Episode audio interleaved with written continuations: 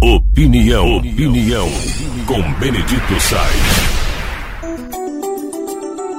Nós precisamos sempre nos libertar das amarras opressoras do machismo, da opressão, principalmente contra a, os mais pobres, os miseráveis, os mais fracos.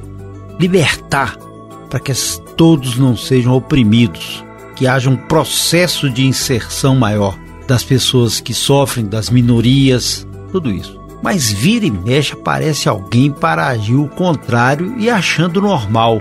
E quando a pessoa que faz um trabalho contrário à libertação humana tem maior renome, parece que a repercussão fica no meio do caminho entre aquilo que é louvável ou não.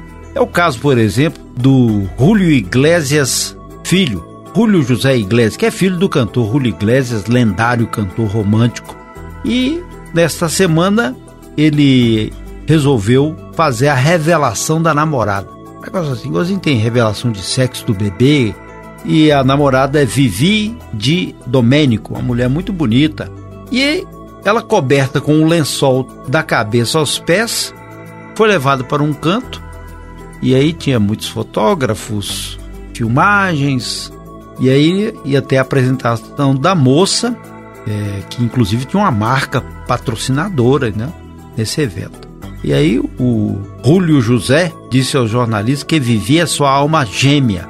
Mas não foi assim que todo mundo enxergou. Aí o que, que ele fez? Levou a mulher com esse pano, né, um lençol na cabeça, e retirou o lençol e apareceu a mulher toda bonita, com uma roupa muito linda.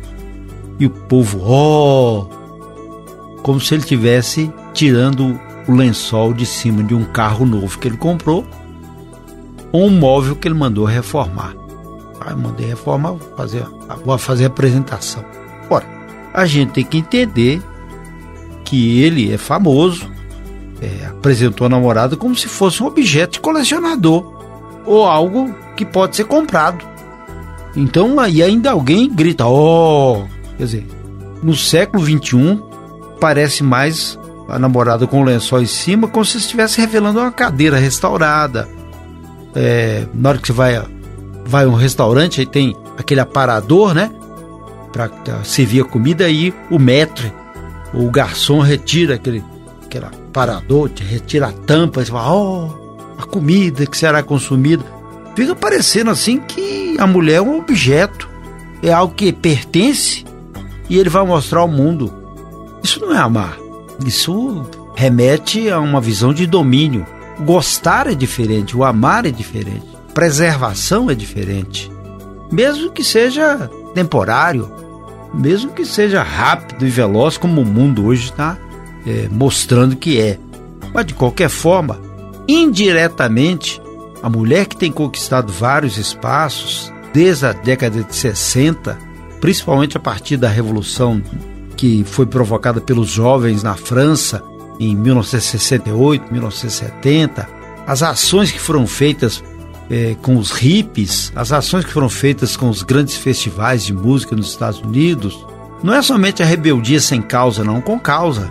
E as mudanças que foram introduzidas no mundo para a libertação da mulher, como também de outros grupos que sempre é, conviveram com, com essa visão de, de forquilha, de prisão e de voz passiva. Isso é totalmente o contrário. Um retrocesso. Mas a repercussão parou ali, porque tem condições de superação, de pagamento, de riqueza, de opulência, e também parte da sociedade aceitou normal. É, no passado, com a escravidão, no Rio de Janeiro era muito comum vender as máscaras de Flandres. Você passava em frente à loja né, e tem as máscaras lá para colocar na boca do escravo, para ele não beber e então não roubava o dinheiro do senhor. É, isso aí tá parecendo mais a volta da máscara de Flandres, opressão à mulher. E isso não se pode concordar. É tempo de libertação.